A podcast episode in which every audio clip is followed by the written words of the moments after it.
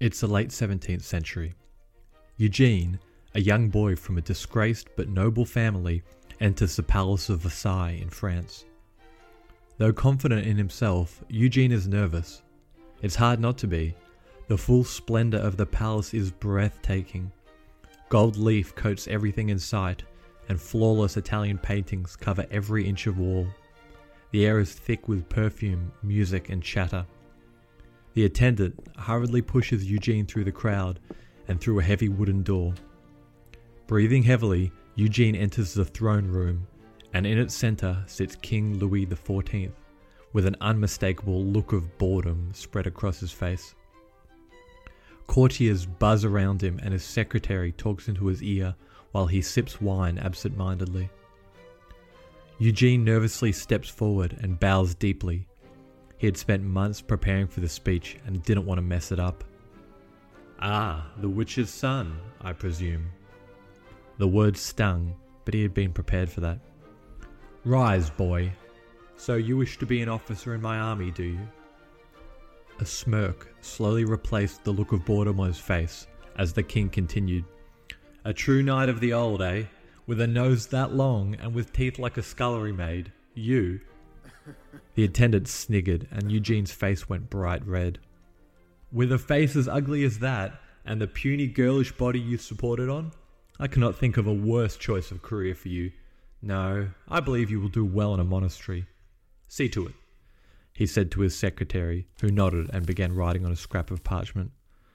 With tears in his eyes, Eugene glared furiously at the king, turned and stormed out, shaking with rage and humiliation. I'll have the monks save a spot for you then, the king yelled after him.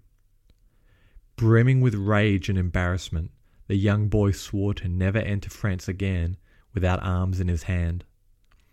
Twenty two years later, at the head of 52,000 men, Prince Eugene returns to fulfill his promise.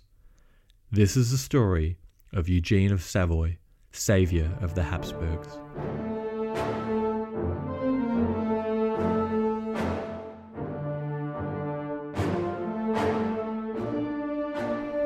Eugene was born in 1663 in Paris, the youngest of five children. Eugene's mother, Olympia Mancini, had Quite an interesting story. She had spent her life in the circles of the French elite in the court of the king. Olympia was ambitious, a schemer, and somewhat of a vixen, never being afraid to use her body to get what she wanted. In her youth, she was one of King Louis's lovers, and she had hopes of becoming his wife and was unhappy about being passed over for another woman. After this happened, her scheming got the better of her, and she was involved in a plot known as the Affair of the Poisons, a public scandal involving French high society employing spells, poisons, and curses to eliminate rival lovers or political opponents. This was probably not so out of the ordinary for her, as her father was a known necromancer. Hmm, never thought that would be a sentence I would say. Because of her noble birth, she escaped being burnt at the stake, but was instead exiled from France. It was into this world that Eugene would grow up in. King Louis had Eugene picked for a life in the church, he decided this would be best due to the deficiencies he noticed in the young boy.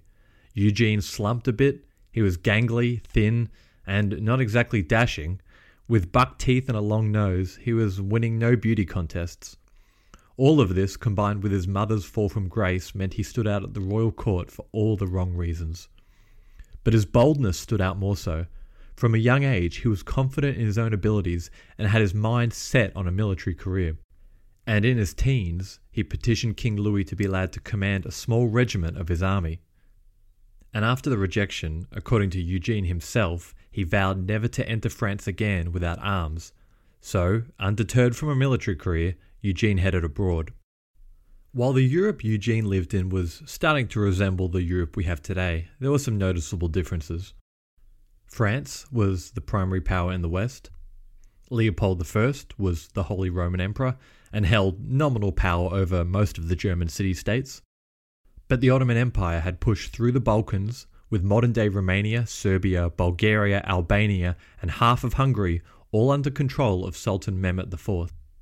I'll be posting a map of this on our Instagram page. Eugene decided Austria was the best place to start. One of his brothers had recently died in the service of Leopold I, so his court was an obvious choice. He fitted in well at the court. His fluency in Italian helped him bond with Leopold, who hated speaking French. Also helping smooth the transition with Eugene's bloodline, the two of them sharing some Habsburg lineage. Eugene took advantage of his anonymity at the courtroom, observing how court politics work in Austria compared to France, and floating around between different social circles. It's here he gains his disdain for court flattery. In his memoirs later, Eugene wrote that they fool the monarch who like to be told that all goes well, all is excellent, or all is improving. This distrust of flattery would go on to serve Eugene well Later on in his life, there were many occasions that he would not take news or updates at face value, instead, requesting more detail, a useful trait to possess in the military. As someone wanting to gain military experience, there was no better place to be. Austria was in a long war with the Ottomans, who were currently knocking at the door of Leopold's capital, Vienna. A huge Ottoman army had been besieging the city for months. Eugene was taken under the mentorship of the brilliant Charles V, Duke of Lorraine, and Louis of Baden. Over the course of the siege, he learns the art of war from these men and picks up the importance of leading men on the front lines, a characteristic that becomes key to his later success in battle. When the siege ends, Eugene is present at one of the most famous moments in European history the breaking of the siege at Vienna. After the battle, he receives praise for his conduct, and despite only commanding a single regiment, displayed readiness, level headedness, and a willingness to be flexible and seize opportunities as they presented themselves. Louis of Baden wrote to Emperor Leopold stating, quote, This young man will, with time, occupy the place of those whom the world regards as great leaders of armies. And after this recommendation, at only 22 years old, Eugene was promoted to Major General. With the Ottoman siege broken, Leopold has Eugene sent all around Eastern Europe where he participates in many small scale battles against the Ottomans and helps to reverse territorial gains made by them, particularly in Hungary, which fell to the Sultan about 150 years back. With every success, his fame grows more. Acting as an envoy for Leopold, he secures an alliance with his cousin Amadeus, a lord from the Duchy of Savoy. In his memoirs, Eugene amusingly recounts how he was careful to stroke the ego of his cousin, heaping flattering titles on the man. By the way, Savoy is a small region of southern France bordering Italy and Switzerland, to help you picture where he is at the moment. After securing his cousin's troops, he plays a role in a key conflict known as the Nine Years' War with France. In his memoirs again, Eugene speaks about his willingness to be in the fray with his men and during this conflict, at least one horse is shot out from under him. This, combined with a musket shot wound to the knee he had in earlier engagements, leads us to think he was not afraid of getting his hands dirty. Midway through this war, his cousin, Amadeus, switches loyalty again back to France. Eugene says of him, quote, I heard of his truce with France, and wishing to honour him no more by speaking to him, I expressed my indignation in the most severe letter I ever wrote in my life. But unfortunately, we don't have that letter. Though his bravery and strategic foresight were noticed by all, Eugene never outgrew his confidence and bravado that had so offended King Louis a decade ago. As his fame grew, he made his fair share of enemies around Leopold's court. Count Carafa was Eugene's military superior, and the two hated each other. Both wrote scathing letters to Emperor Leopold about the other's conduct, the dislike seemed to stem from the age old young versus old mentality. The Count seeing Eugene as a disrespectful upstart who was too headstrong, and Eugene seeing the Count as old and out of touch. Eugene even threatened to resign if Carafa was not removed from command. Leopold took the middle ground, sympathizing with each of them but stopping short of any decisive action. Eugene was a rising star, and after the conclusion of the Nine Years' War was given full command of the newly formed Holy League, a religious order sanctioned by the Pope to push back the tide of Islam into Europe. His command started off with a bold gamble. Simply put, there was not enough money to fund an army so big, so he took out a series of loans. The plan was to pay back these loans with the plunder he secured. Risky as it was, it would be on this campaign that Louis of Baden's earlier prophecy of him becoming a great leader would come to pass. With around 35,000 fighting men, Eugene tailed the Ottoman forces, trying to coax them into a battlefield of his choice. However, the Ottoman forces deliberately avoided this with plans to besiege the Hungarian city of Szeged. They started the siege, but when it became clear the city would not surrender quickly, it was abandoned. Winter was approaching fast, and the army needed to retreat to the relative safety of Timișoara, modern day Romania. But in between the two cities, there was a major obstacle the Tisa River. River crossings were dicey at the best of times, and Eugene knew it. He and his army arrived at the Tisa with perfect timing. The Ottomans had secured one bridge and had just commenced working on others to speed up the crossing. It was now or never shock cavalry. The Ottomans did their best to hold on to their landing point, but the single bridgehead they had secured completely bottlenecked any sizable reinforcements coming over. With Eugene and his army in front and the river at their backs, the Ottoman troops broke rank and tried to stampede back, desperately heading back to the bridge they'd secured. But Eugene had anticipated this, and he had sent his left flank around in front of the bridge to cut off the retreat. It was over quickly. The Ottoman troops who hadn't crossed were unable to do anything but watch their comrades cut to pieces as the Holy League enveloped them. By the end of the fight, Eugene had lost around 500 men, while the Ottomans had lost between 8 and 30,000 men, the royal treasury, 87 cannons, and the state seal. I'll be uploading a diagram of troop movements on our Instagram if you'd like to have a look. Eugene's decisive victory would be the last major engagement of what is now called the Great Turkish War. It also marks the end of the high watermark of Ottoman rule. The Treaty of Karlowitz would be the first treaty in hundreds of years to see Ottomans returning land they had conquered in Europe. Meanwhile, back in Vienna, Leopold was understandably thrilled at the result, and contrary to the advice of his ministers, particularly Count Carafa, Eugene is promoted to Field Marshal, the highest rank in imperial service. He was 29 years old. On our Instagram, we've got a picture of Eugene right after this victory. The same slender body he was previously mocked for now looked right at home on the back of a spotted warhorse.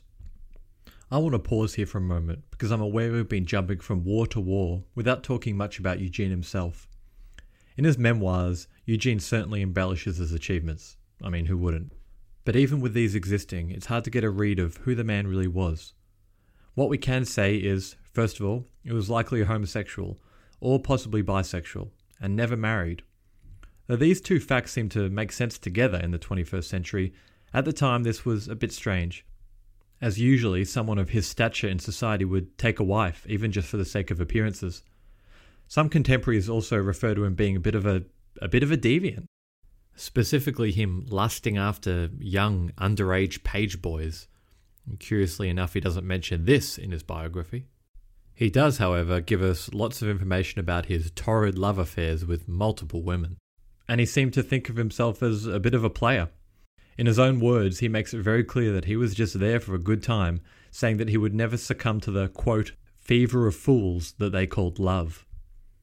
Apart from commentary on his sexual proclivities, he seemed to enjoy the companionship of fellow commanders, particularly those he admired from a military perspective.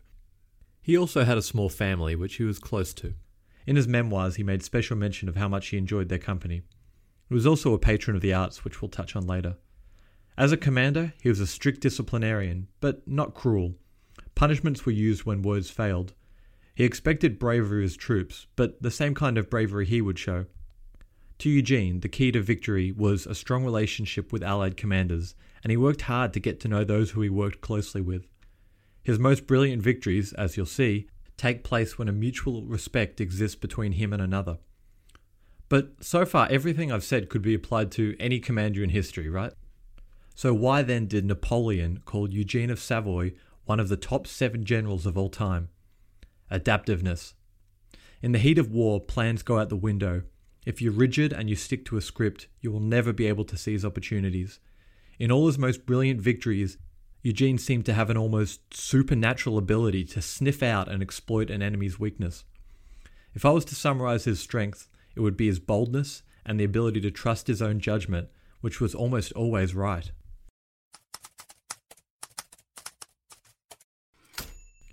Just after the turn of the century, another war was looming and Eugene, at 38 years old, was the obvious choice of commander. Over in Spain, Charles II, another Habsburg, was not doing well. You've got to feel sorry for this guy. This was the product of incest built on incest. Honestly, this guy is the ugliest bastard I have ever laid my eyes upon. And a French ambassador at the time concurred, saying, The Catholic king is so ugly as to cause fear. He looks ill. And he wasn't wrong. Charles had a humongous bottom lip, an incredibly large chin, and a hook nose that almost reached his lip. We've got a photo of this unfortunate looking specimen on our Instagram. But maybe he was a great king who was just very ugly. No, he wasn't. He was senile despite being in his 30s, club footed, epileptic, unable to bear children. In fact, it was utterly amazing that he made it to his 30s at all. He was constantly in such poor health that court physicians believed he had been hexed and tried all sorts of wacky cures on him. None worked. You can't cure incest. If you ever watch Game of Thrones and see the Targaryens thinking it's not so bad, think again. This is the story of the one. As a maintenance engineer, he hears things differently. To the untrained ear, everything on his shop floor might sound fine, but he can hear gears grinding or a belt slipping. So he steps in to fix the problem at hand before it gets out of hand. And he knows Grainger's got the right product he needs to get the job done, which is music to his ears. Call, clickgrainger.com, or just stop by. Grainger, for the ones who get it done. A news story gets shared by a friend on social media, or you catch a tweet that really makes your blood boil. But how do you separate fact from fiction? That's the premise behind Disinformation, a 10 part series from Evergreen Podcasts and Emergent Risk International coming this fall. Tune into Disinformation wherever you get your podcasts, and remember, don't believe everything you read. Aware that he was dying, Charles II, or likely his advisers, left the empire in its entirety to Philip V, grandson of Louis XIV of France. It's an interesting side note that this was only possible as Spanish law allowed the crown to be passed to a woman. If this situation occurred in France or Austria, there would be no claim. If Charles's will was to be followed, it would mean France and Spain would be united, shattering the balance of power, which is already tilted heavily in favour of France. And, understandably, the European powers found this unacceptable. Soon, whispers of a grand alliance set against France began to circulate across Europe. Leopold wasted no time and sent Eugene to snap up French territories in northern Italy. Reliable as usual, Eugene gains two quick victories in succession, capturing the French commander along the way, who ironically was replaced by a much more capable commander. Over in Paris, Eugene's old friend, King Louis, was noticeably worried and wrote to the new commander I have warned you that you are dealing with an enterprising young prince. He does not tie himself down to the rules of war. The lesson here, I guess, is be careful who you call weak in high school. Eugene's victories help him swing the fence sitters, and slowly but surely, the Grand Alliance begins to take shape. England, Holland, and Austria unite under one banner in order to stop what they imagine will be the French subjugation of all of Europe. And who better to lead these combined forces than Eugene? Immediately, he begins drilling the troops. Despite being from different nationalities, he expected the same level of loyalty and training from every man. When Dutch and English troops grumble to him that they're awaiting payment from past campaigns, he gets it sorted. When he sees a trend of men being promoted on status instead of merit, he reverses the promotions and sets his own in place. Within a few months, the men are working as a single cohesive fighting force, with Eugene ensuring each army is led by a competent commander who enjoys a good relationship with him. Even so, Austria's borders are being threatened on multiple sides. For all the discipline he had imposed in his men, they could only be in one place at once. Across the English Channel, another was eyeing off Eugene's predicament. John Churchill, the Duke of Marlborough. And no, the name is no coincidence, this man was direct descendant of Britain's wartime Prime Minister, Winston Churchill. John Churchill was England's equivalent of Eugene of Savoy, a talented commander who had risen through the ranks.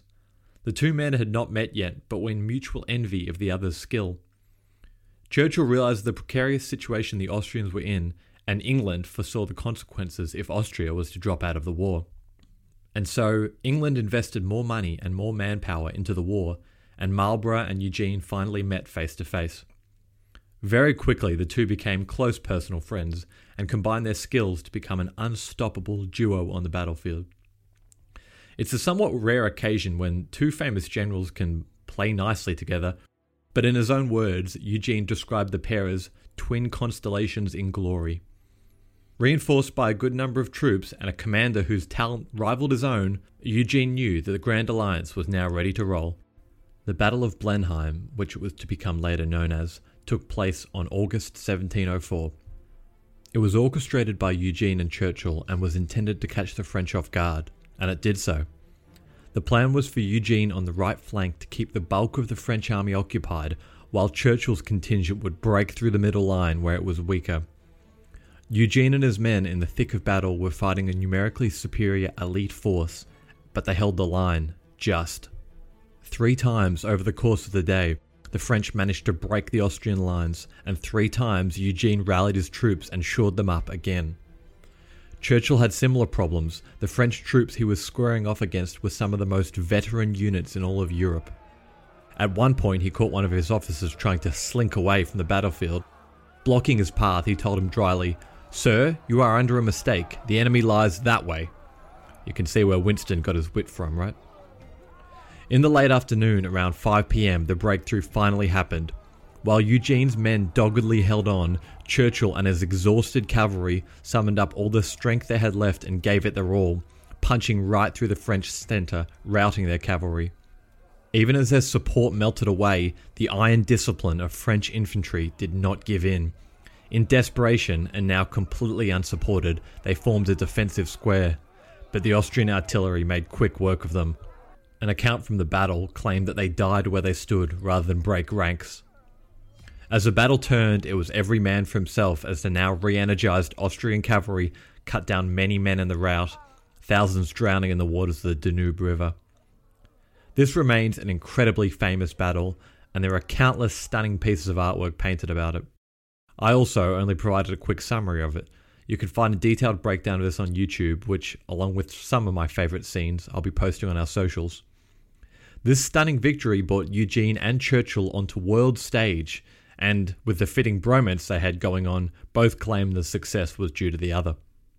The Battle of Blenheim shattered the French aura of invincibility, and from here onwards, when the rank and file troops faced off against the French, they would know they were only human, just like them. Despite the result, there's no chance that dear old King Louis would be giving up his claim to Spain based on the outcome of a single battle. All involved knew there was more to come. Not long after the victory, Eugene's sovereign and longtime supporter, Emperor Leopold I, dies at 64 years of age, becoming the longest ruling Habsburg monarch. His son and heir, Joseph I, becomes the new Holy Roman Emperor. As we'll go on to see, out of the three emperors that Eugene serves over the course of his life, he accomplishes the most under Joseph. The new emperor seemed to have put more trust in Eugene's instincts and less in the court flatterers Eugene so despised. Eugene was initially reluctant to leave the Hungarian theatre of war, which was still an open rebellion, but after the insistence of Joseph, he relents and moves south to organize the chaotic Grand Alliance forces. The city of Turin in northern Italy was to be his first priority, it was currently under siege from the French and in dire need of support. He initially planned to start the march immediately, but he found the troops under him exhausted, sick, and in dire need of training. There would be no point marching this lot into Italy to have them devoured by the French. With his usual decisiveness, he worked tirelessly to raise the morale of his men, and as soon as he determined them to be ready, started the march to Turin. This was no easy feat, 321 kilometers in 20 days across mountains, rivers, and swamps. Aware of the relief force heading to the city, the French bear down on Turin with everything they've got, but the city still holds out. Finally, Eugene and his 15,000 strong relief force arrive. Eugene's cousin, Amadeus, who, once again, had switched sides, was there to support him with a sizable contingent. After the last assault, the French were tired, outnumbered, and sick. Morale was low, and Eugene and his cousin made short work of the siege camp. After Turin, Eugene quickly occupied the surrounding countryside, much to the mm, delight of the local Italians. Here's a quote from Eugene The Duke of Parma objected wholly to the entrance of my troops into his country. I laughed at his protestations and those of the Pope, whose feudatory he said he was. Hmm. With the French retreating north, Eugene had closed out yet another theatre of war in favour of the Austrians. I'll be putting a picture up of Eugene's flaky cousin on our Instagram page. The clothing at this time was so decadent and outrageous, it's worth a look. In between his time on the front, Eugene begins to sponsor many local artists in Vienna, becoming somewhat of a patron of the arts. He builds the beautiful Belvedere Palace, the opulence of this mimicking that of the Palace of Versailles. We've got a picture of this on our Instagram page if you want to check it out. In addition to this, he works to get his hands on as many rare and old books as he can. And by the end of his life, the collection is huge. It still exists today as well. It's known as the Eugenia. But you're not listening to this to hear about nice buildings and books, are you? Back to the war. Proving his success to put out fires in every theatre of war, Eugene heads north to the Spanish controlled Netherlands and links up once again with Churchill. Even though this time he arrived without an army, him just being there had a profound effect on the morale of the troops, whose spirits were low due to the multiple French attacks on them. The Battle of Oudenarde was another resounding success for Churchill and Eugene. The open communication between their two armies enabled them to undertake complex maneuvering of troops. And in the thick of battle, the two shared a reserve of manpower, and when the other said they needed men to bolster their lines, they trusted the other's judgment and supplied the men, no matter how dire their own situation was. This was completely contradictory to the French commanders, who disliked each other strongly, one being an experienced veteran and the other being a relation to the king who had no experience in warfare. After their victory, Eugene and Churchill campaigned throughout the Netherlands and retake many key holdings. But not without consequence. Eugene receives the nastiest wound of his career when he is shot with a musket ball just above the eye. He initially thought the wound was fatal and it almost rendered him blind, though he managed to recover. As soon as he did, though, he was back talking and drinking with the troops. There was not much that would kill morale faster than the death of a commander. Not long after this close call, he has another one, where one day he receives a letter at camp. Upon opening it, it appears just a blank sheet of parchment, except it was greasy. Thinking nothing of it, he threw it aside, where a dog picked it up and began playing with it.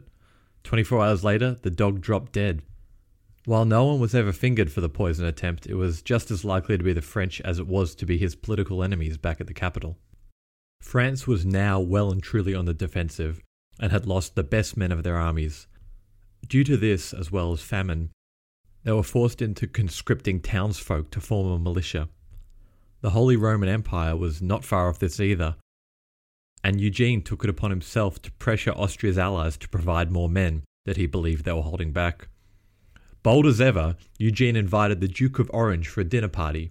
With all the pomp of an imperial event, he served up the nobleman horse meat on a plate, bluntly telling him that if Austria loses the war, this is all he'll be eating.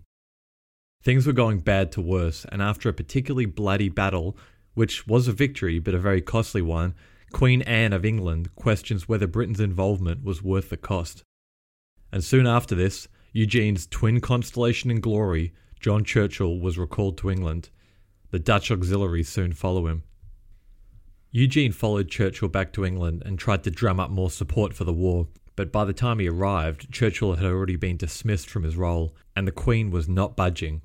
England would pursue peace treaty terms with or without Austria.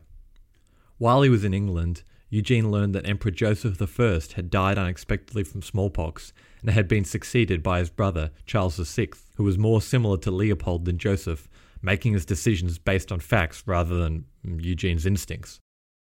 Eugene returned home and tried to counsel him to seek a peace treaty with France, insisting that Austria cannot fight them alone. And after a bit of back and forth, he agrees, and sends Eugene with a strict list of terms in order for an agreement to be reached. Eugene headed off to France, and upon his arrival, was delighted to see that Duke Villars, a friend from his youth, was acting as a representative from King Louis. In his memoirs, Eugene says that out of mutual respect for each other, they agreed to avoid the runaround of high and lowballing each other. The treaty was agreed very quickly, and with the technical details all hammered out, the two old friends went and saw an opera together.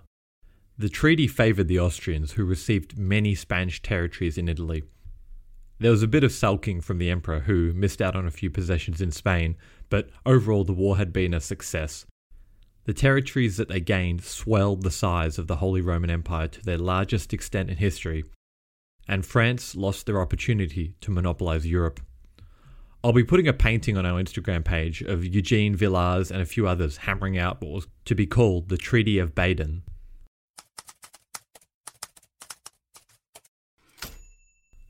Over in the east, the Treaty of Karlowitz had been a sting to Ottoman morale. An empire that had been built on conquest was not about to be stopped with a single minor setback. Eugene and his new monarch were acutely aware of this. And so, with ink still wet on the last peace treaty, Eugene heads back east to deal with the Turks. This war was to be Eugene's crowning achievement of his career. As the uncontested leader of an 80,000 strong army, Eugene was free from the usual hamstrings of court politics he was used to. With his usual boldness, he began the construction of a fort, which was quickly besieged by the Turks. The legend goes that the Austrian forces interpreted a sign of snowfall in the middle of summer as divine intervention, and subsequently morale was boosted. The start of the battle looked dire for the Austrians as Ottoman janissaries pushed back the imperial forces further and further. But as usual, Eugene turned the situation to his advantage, deploying his reserves to encircle the Ottoman troops from behind as they overextended themselves, personally leading the deployment.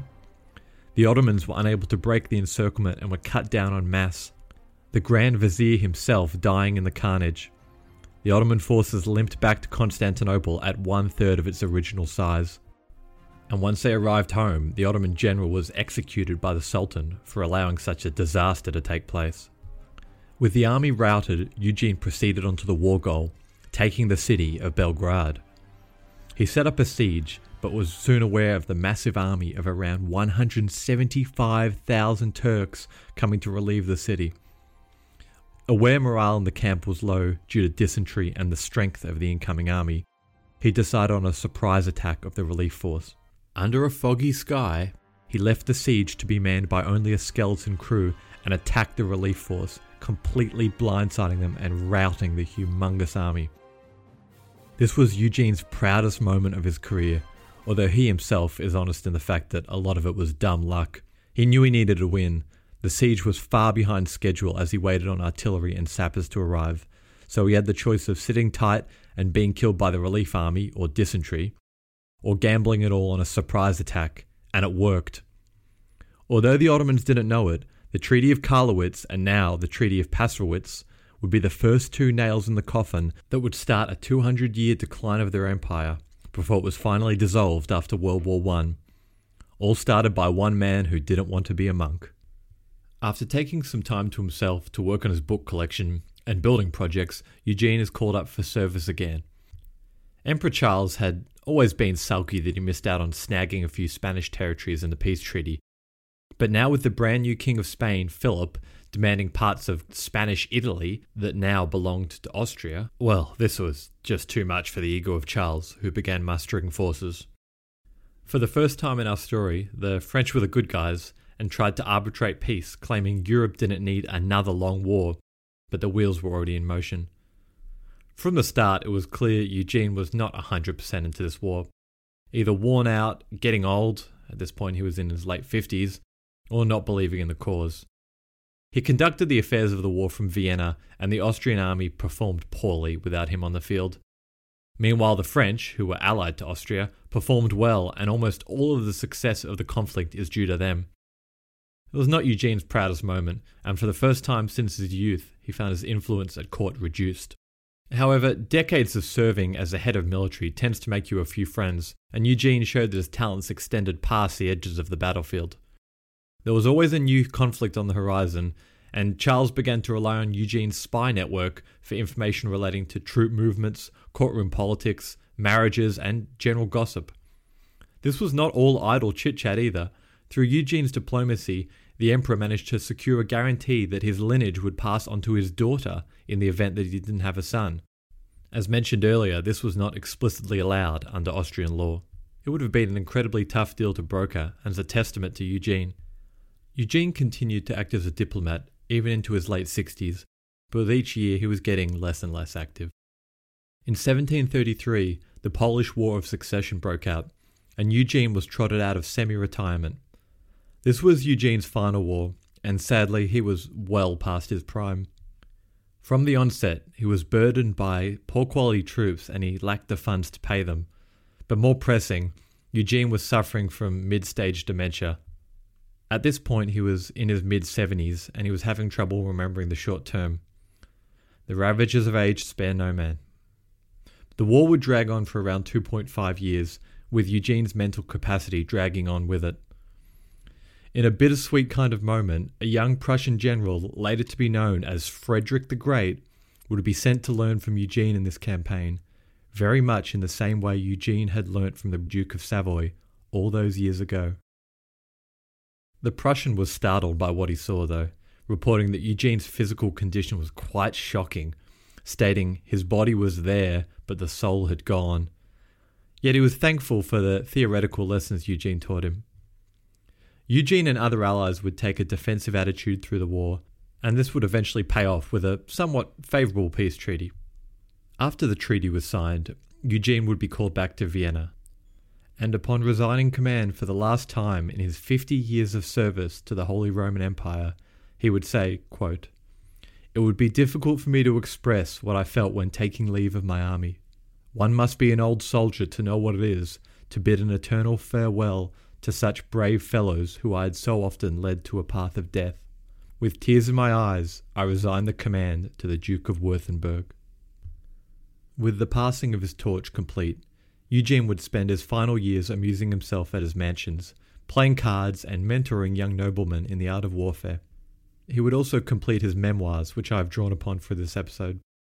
With thoughts of his upcoming mortality at hand, he seemed to regret that he was not as pious as he could have been, saying that he found the sounds of the kettle drum that led men into battle just as pleasing as the bells of a church. He would pass away in his sleep at the age of 72. Eugene has been called the miracle of the House of Austria by himself in his own biography. But even so, I feel he earned that title. Though Austria was a major European power, the lands which it ruled were divided the Holy Roman Empire was a group of many different people, different beliefs, traditions, all with varying degrees of loyalty and autonomy.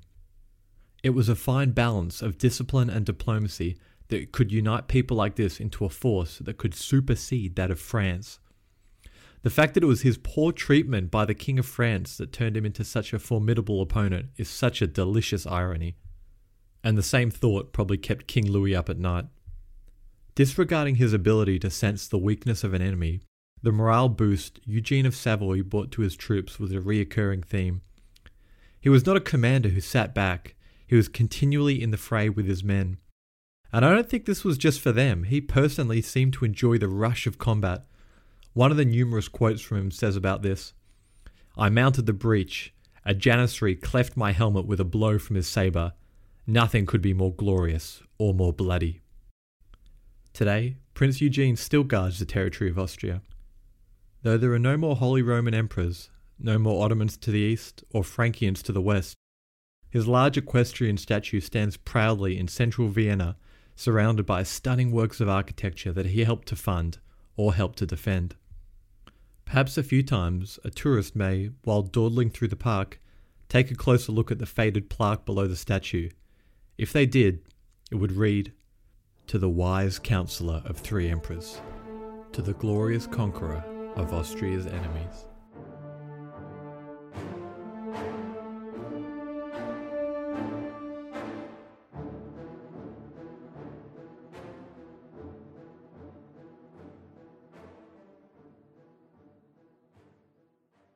A huge thank you to the show's Patreon supporters Claudia, Tom, Malcolm, and Roll, a lot of people don't realize this, but this is a one man show, so there's a big chunk of time that goes into research, writing, editing, and all that.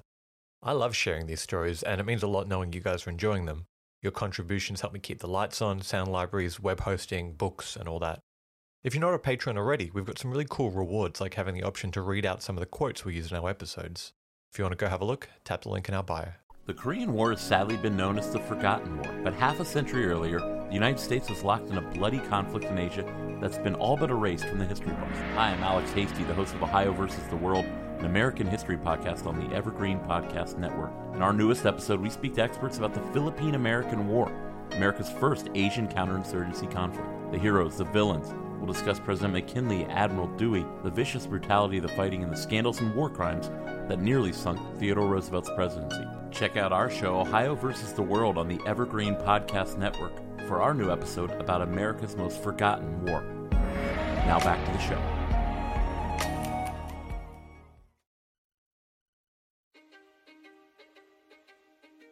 History is complicated. The story of human progress is long, messy, and riddled with controversies big and small. On Conflicted, we dive headfirst into history's most infamous events and contentious figures. We try and untangle the good from the bad, the fact from the fiction, and the monsters from the misunderstood. Was Genghis Khan a murderous butcher or a civic pioneer?